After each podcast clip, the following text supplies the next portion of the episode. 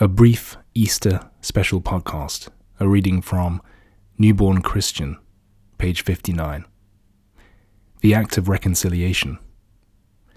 In all our minds, sometimes lurking deep beneath the conscious level, there lies a sense that there is this gulf between us and God, and that something ought to be done about it.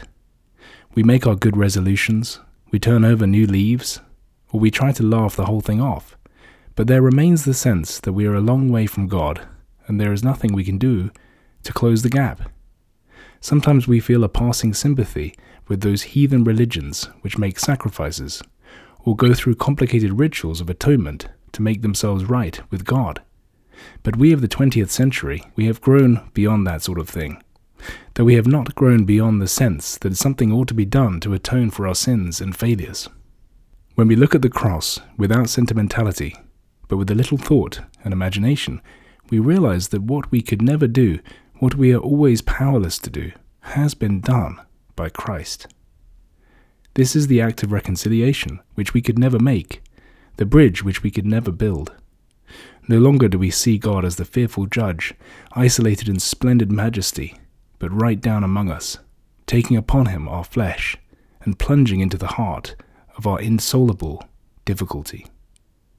When we see what sort of a God the cross reveals to us, it is no exaggeration to say that a revolution takes place in our thinking and our feeling.